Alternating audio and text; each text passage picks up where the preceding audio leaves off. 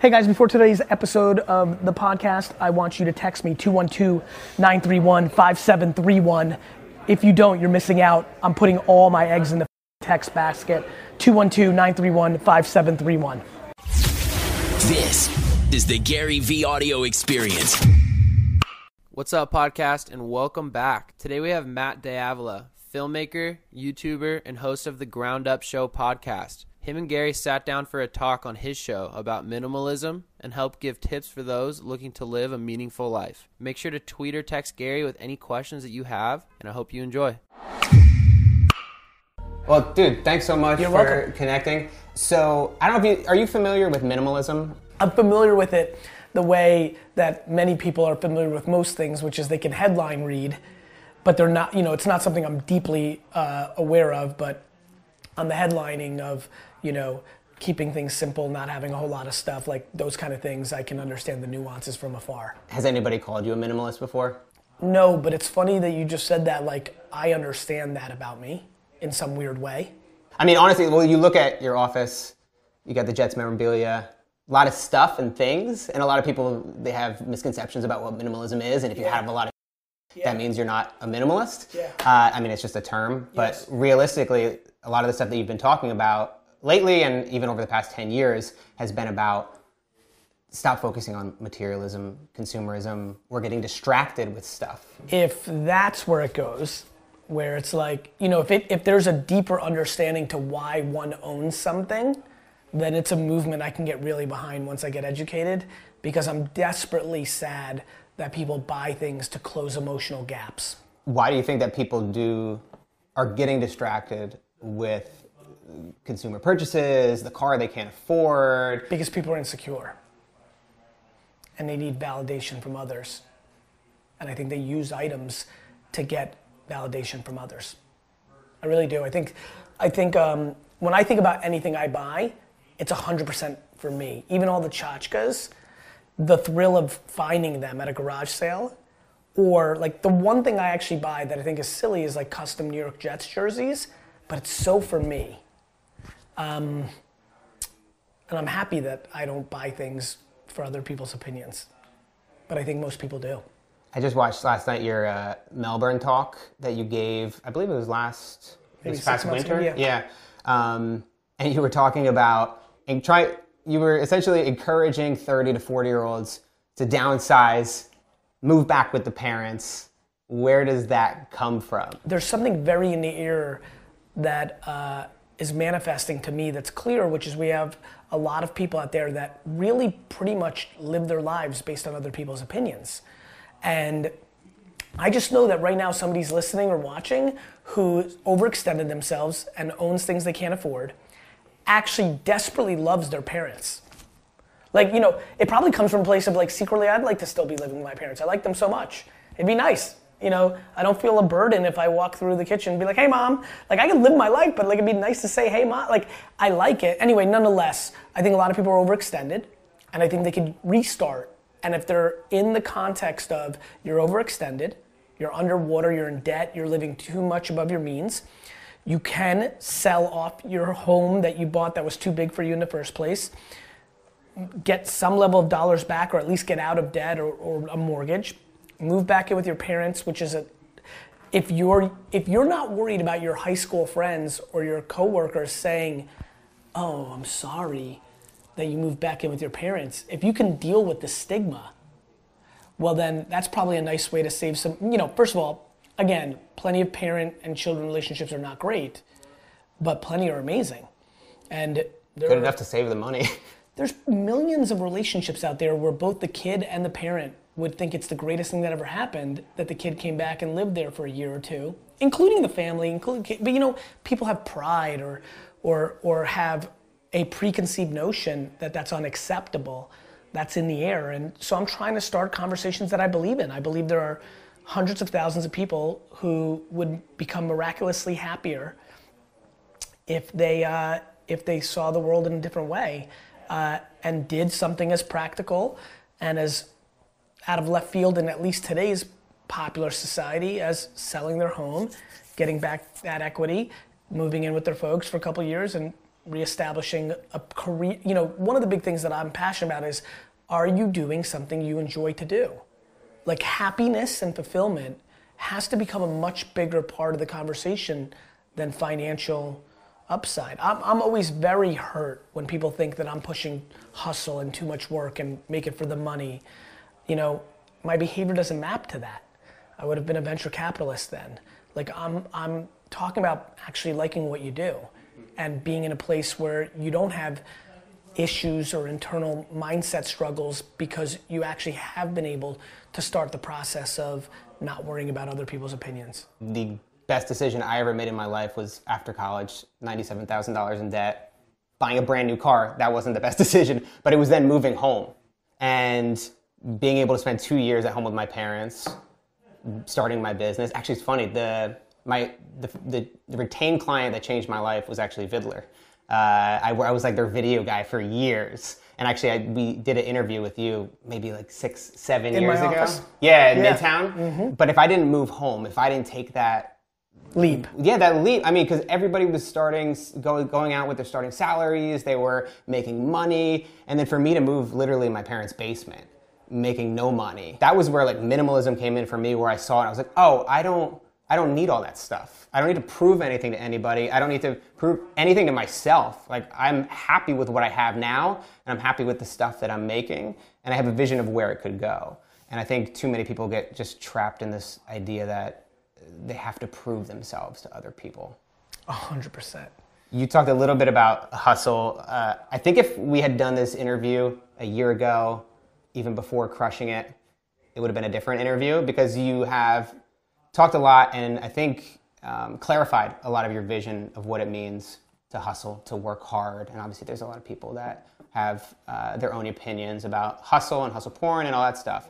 Um, so we don't have to kind of go all into that. But I am curious about how do we hustle with intention? So for myself, and there's a lot of people like me who are incredibly ambitious about their work lives, Yeah. but they're also ambitious about their health, their wellness, their relationships. How we make sure that it doesn't sway too far? Well, I, you know, we definitely don't do it by listening to Gary Vee or the anti Gary Vee. We make it very contextual to ourselves, and we also don't judge ourselves through the process.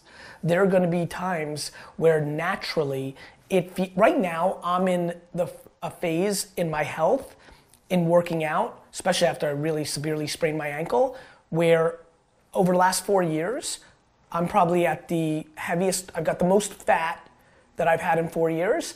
And for the last three months, I've just not been in the same zone that I've been for the last four years. I'm dealing with it by not overjudging myself.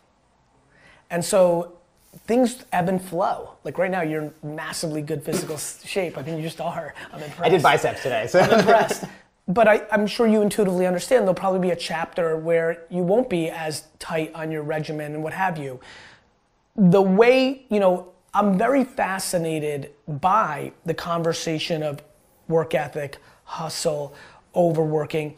I'm fascinated by people's ability to not take on accountability. I, never feel like my points of view and my thoughts and my hot takes and my passions and my story are right. I've never believed that in my life. I don't think they're right. I think I enjoy sharing them because I enjoy sharing them. I'm a communicator. There's some selfish needs of communicating, I'm sure, but like I share them. But everybody shares them. This thought that, you know, I, I think one of the biggest things we need to get more thoughtful about is this question, which is the answer to the question is by conversating with yourself and trying to develop self-awareness and not look for outside validation. When people email me and say, Gary Vee, I've been hustling 15 hours a day, I'm like, you getting enough rest? You good? Are you like, are you pumped?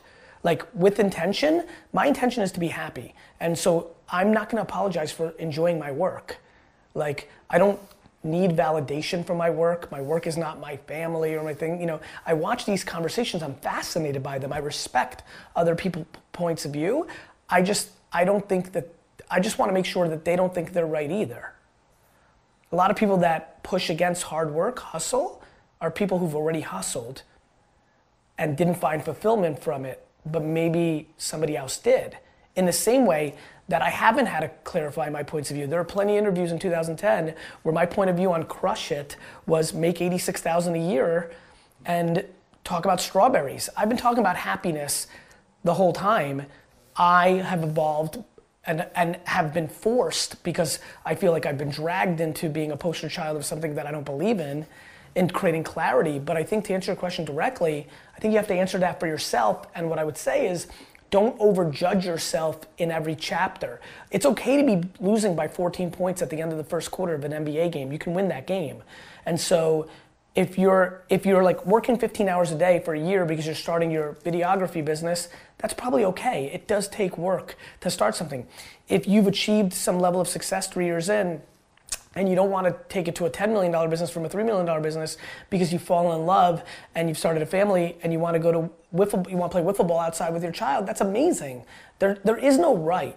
There's only right for you. More importantly, there is no line in the sand. I'll be very honest with you. I'm, I'm, I'm unbelievably excited to evolve. There may be a re- there may be a time where I don't want to be as passionate about my work, and there may be some cause or some game or who knows what I'll get excited about. Um, and so I think to answer your question, it's A, to do it for yourself, B, to know that it's going to ebb and flow. When you're 96 in debt in your basement, you're grinding. When you're not in the same place, you don't have to do the same things. You may still want to. I still want to. Mm. I love operating. I, you know, I was afforded a lot of opportunities besides building VaynerMedia and having a client service business, thousand employees, a lot of chaos. I enjoy that. And look, there's a lot of people. I don't post pictures of my family on social media. Lots of people do. I could judge that. I choose not to. Um, I think there's a lot of judgment in the air on this issue right now. Um, and so, yeah, I'm trying to do a better job over the last year of clarifying it because I don't want to be dragged down in the momentum of something I don't believe in, which is why in the world would I believe in, why would any human being want somebody to burn out and not be happy? But guess what? I would be burnt out and unhappy if I worked nine to five. I would die. Yeah, I think that was my favorite thing that you said in crushing it was this idea of think about the people who are just drudging through a job that they hate. I know unbelievable amounts of unhappiness from people that work 40 hours a week. Who gets to decide? Definitely not me, and definitely not people who are pushing very hard in what they perceive to be my point of view on this issue. I think I've been consistent. I could have been better at clarifying it along the way.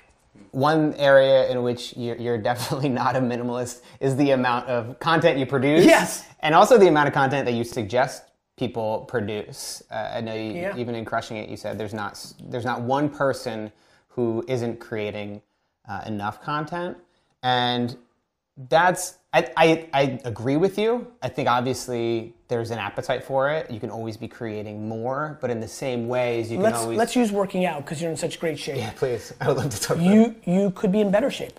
Yeah. You're in really good shape. So that's my punchline, which is like good behavior is in perpetuity. I do believe in the modern internet to create awareness for something you want, whether that's to raise money for a nonprofit or to sell glasses I believe the volume of content is, because then you're able to contextualize it to your audience, is absolutely the leverage of the current state of consumer consumption. Um, one's capability, financially, energy wise, creatively, you know, but it's no different than saying run really fast. If you can run really, really fast, faster than anybody, you can win an Olympic gold medal and then make $25 million a year in sponsorship if that's what you choose, or live in a cave and say, I won a gold medal. I'm, I'm speaking to what I genuinely believe is the right strategy. You know, how one interprets that, you know, is really up to them. I think it's, it's certainly true for when you're getting started out. When nothing is sticking and you have to be on every platform because you don't know which one when something get. is sticking you need to quadruple down on it right that's what i was going to ask well you you know like i understand what you're saying you're trying to find your thing yeah. well if you find your thing is you know how to make potato salad there's 87000 potato salad i mean i made a thousand episodes of a wine show on viddler that i could still be doing mm-hmm. could there's too many wines yeah. there's so many things one can do um, I don't, you know, I've come to learn that I'm a little more creative than I thought. You know, I see more creative angles. I think people get, I think people we underestimate how much creativity it takes to create content. But that's why I think uh, documenting over creating is a very fascinating conversation. But uh, I guess with the, the documenting versus creating too, is that is there enough of a differentiator in the- terms of like I don't think you have enough scale that you're reaching everybody. So to me, in a net net game, I'd rather get 20% of my audience to get bored on seeing the same old thing to give me the opportunity to consistently reach more people. Like, you know, there may not be enough differentiation through the documenting, but nobody's reaching even a fraction of the amount of people they could be. There are literally millions of people that are into entrepreneurship and business in America that have never heard my name. And I've gone at it hard for the last 10 years. At scale, at the tippy top of my game, and I think we'd all agree I'm out there. Millions, millions of Americans that are into entrepreneurship and business that have never heard my name. So that, I, that's something I believe. That has to map your ambition. Same with any brand, service, organization. You know, I think the fragmentation of attention across all these mediums has created a scenario where you can't have overexposure. You talked a little bit about quality being subjective, and in a lot of ways that, that comes to play with this idea. Uh, I, I, I want to push back a little bit on that. Yeah, because I, I mean, at least from my own experience, it's been producing one high quality video every single week, and that's like w- eventually what it became. In the beginning, it was podcasting. I'm doing eight teasers for every single podcast. I'm putting them on social. I'm sharing them with the people that were on my show, and it became so much work when I was seeing a massive return on these short edited videos that I was making, eight to 10 minute videos on YouTube. And then it became for me, how can I make one amazing video every week versus five decent videos? That's what worked for you. Yeah. And for Steven Spielberg, it's one movie, Mm-hmm. you know, a year. Yours is doing way too much volume for him, right? And for me, it's not even close to enough volume Mm-hmm. because I think there's 47 meaningful pieces of content potentially in this 40 minutes we spent together. I, I think that's right. I, I think that goes back to self-awareness and back to the theme that's I think evolving here, which is this is very contextual. You know, um, I think that's right for you. And by the way, I think the debate for you is if you know how much micro content does come out of this 40 minutes. It used to be a lot more.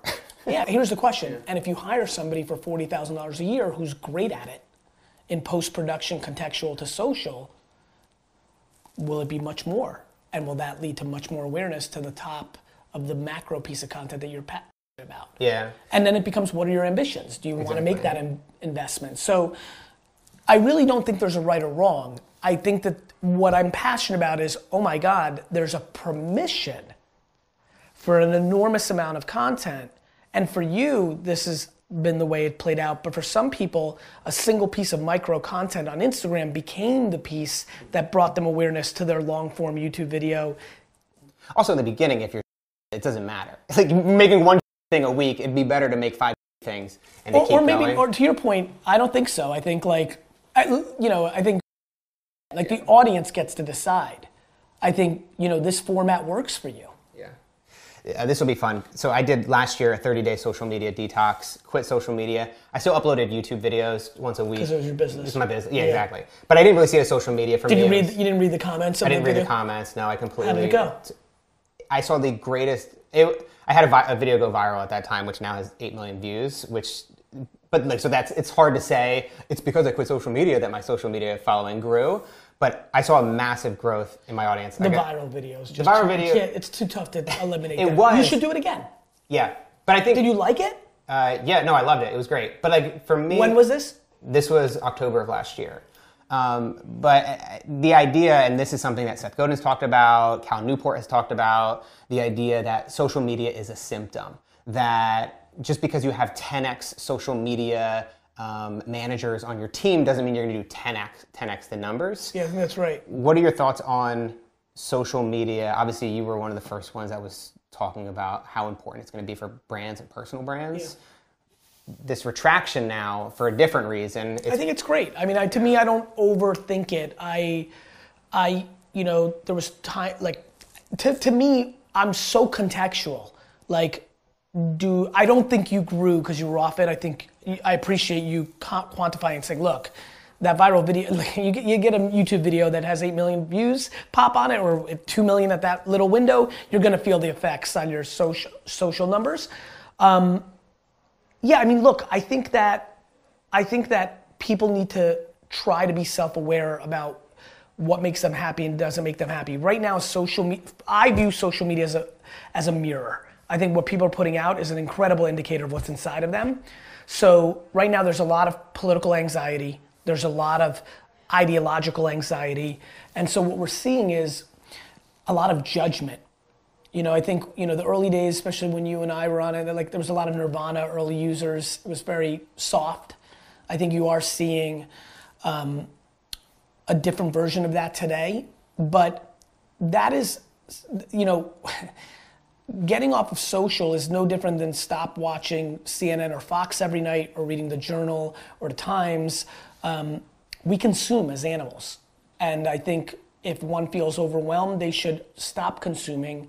But I don't put social media consumption in a very different place than the films and music and, and books that one reads.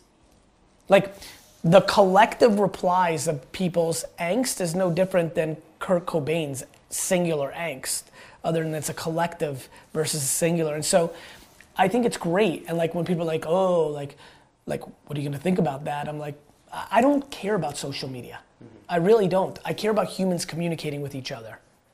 I'm fascinated by communication, and I'm fascinated that we now have a collective ability to communicate at a scale that we've never seen before. And I think right now people are focusing on the downside of that, and I think we're forgetting the upside of it. There's so much love and greatness going on every day. I think humans find what they're looking for. If you're signing into Twitter to find a fight, or to find somebody to fight with, or to see some negativity, you're gonna find it. I think if you go to Twitter or Instagram to find happiness and positivity, it's there at scale. I'm curious for people who are trying to find meaning in life, to, to live a meaningful life, what would you say to them? I think a couple things. You know, this it's a very heavy question. I think people first of all have to give a lot more thought to the environment and the parents that raised them. There's a lot of answers in there, like a lot. Uh, so that's interesting to me. That's just one hot take. I believe one of the great ways to mix things up is what you listen to and who you surround yourself with. Um, I would, I'm unbelievably passionate about people finding more optimistic, practical friends. And I, and I think optimism gets, can, get, can slide into delusion, which is why I say optimistical, practical. You know, uh, it's funny, as you were talking about minimalism, like I didn't, it, it's so interesting that you're the first person to ever say it to me that I can recall, and it feels very real to me. Like I don't have outside things kind of driving me. And that's what leads me to a lot of happiness. And so I, I would say auditing your circle. Like if somebody wants a meaning, meaningful life, live a meaningful life, live, just get happier. I think the people that you spend your time with is a big one. The amount of people listening right now who've got a mother who's super pessimistic and cynical, but they love their mother and they don't realize that cutting down their time from seven hours a week of engagement with their mother to two and adding like going out of their way to seeing the person that's always smiling in the office and trying to spark up a friendship and become friends with that person and cutting up that seven hours a week from mom to two to mom maybe 30 minutes with that person and maybe reallocating the other hours to themselves or other things is a massive deal. It's a massive deal. Like there's only offense and defense. There's only the force and the dark side right? And i think that um, right now people are are a lot of people are choosing to be driven by fear and negativity without realizing it. And so if you're listening right now, my biggest thing is start leaning into a little bit more of optimism and positivity.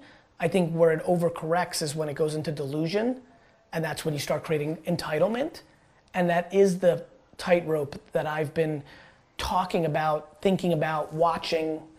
Um, and it's I, I create entitlement a lot of times because I like positivity, and it took me a little while, maybe 20 or 30 years, 20 years of operating and managing and parenting and being like, okay, I can, I can see this, but I'm not, but I'm a product of not having entitlement. I mean, everything you're talking about is in alignment with like minimalist principles, living a meaningful life. Uh, I think it's just that sometimes people put their their own life and try to fit it into a box. They try That's to right. they try to they're not personalizing it enough for themselves. Too many people aren't asking themselves the right questions. I think one of the things that is probably evolving my content is as I have more attention, I feel a greater responsibility. Hmm. And so I've become very passionate about creating more context. I think I'm at my best when I have time to talk like this, and I'm not when I'm too excited on stage or in a one second clip. You know, I, I think that I, I'm I'm becoming more thoughtful because I'm surprised at the sheer level of quick judgments that our society has become comfortable with. I, I thought about doing it myself. I mean, I reread read Crush It, and I'm like, there's some things in there that I could pull up and say, hey, this is kind of crazy. Yep. And I'm like, this is no worse than pulling up tweets from 10 years ago. It's That's like, right. just have a conversation. It's, it's very easy to do that because I think It's very easy, and and it's also written in context. I wrote that mm-hmm. book in 2008, when people like the economy collapsed, and this internet thing emerged, and there was a land grab. There was an amazing opportunity if you were a fast mover on those platforms, and those things played out. You know, it's not as easy to build a huge personal brand or a media property on YouTube or podcast or Instagram as it was five years ago. It's supply and demand. You know, so I don't feel anything or any like it's contextual. Mm-hmm. Like, yes, I think you should have spent all your money on Manhattan real estate 180 years ago, and that was a good bet. Yeah. So yeah, I you know I also I also am so, one of the things that's struck me in the last year that I'm like, oh wait a minute, these people think they're right. I never think I'm right, ever. I think I'm communicating my observations. I have no interest in telling anybody how to do anything. Really, I don't. I don't have that level of audacity, and I think, I think, what I'm watching is much more, much. You know, I don't. I'm I'm surprised. I'm surprised that some of my friend contemporaries that take different points of view are coming at it with more of a "I'm right, you're wrong." You know, that's been really interesting to me. Mm-hmm. That's something I want to throw more in the air. It's probably why I'm yapping now and being late. Yeah. Because I respect your platform and like just kind of respect your point of view on this. Like, I'm surprised that we've gotten not surprised. We are in that place. Um, and so I wanted. I'm going to do a much better job over the next half decade to say, look, this is how I see it. These are my circumstances, and I think I'm. I also am pretty aware of my happiness and not that everybody has the same chemicals or circumstances, but I, I would feel remiss not to speak about what I see. I also think that when we start demonizing work ethic, we get into a. I, I think we are the byproduct of the last 10 years being so fruitful. You know, a lot of the people that push against me are venture backed company founders who were able to raise $25 million over four years based on their idea by never running a profitable company. So everybody, and not that they're wrong, I just think everybody has different perspectives. So I think we need to get into a healthier, you know, minimalism. I'm sure, I, I don't know. I assume there's some sort of counter debate to it. And s- Oh yeah, yeah, like yeah, there's a minimalism is dead, and it's it's just the whole thing. I mean, from the same perspective of hustle, it's like, well, it's not a cult. These are just some ideas. I think it's important. And I think, you know, for example, I think I both love work ethic and minimalism. And I think they're, you know, I already know that I'm a kind of enigma and have like some pretty contradictions within me. Mm. So I'm hoping that because of that, and that's just the luck of the draw of DNA, um, and given the platform that I've earned and have been afforded, um, maybe I can create some better conversations. Because I think I think it'd be a really good time for all of us in any sector about any debate, red versus white wine, let alone mil- minimalism, anti-minimalism, hustle, anti. it's a really good time to get back to a cordial state of debate. I also know it's contextual.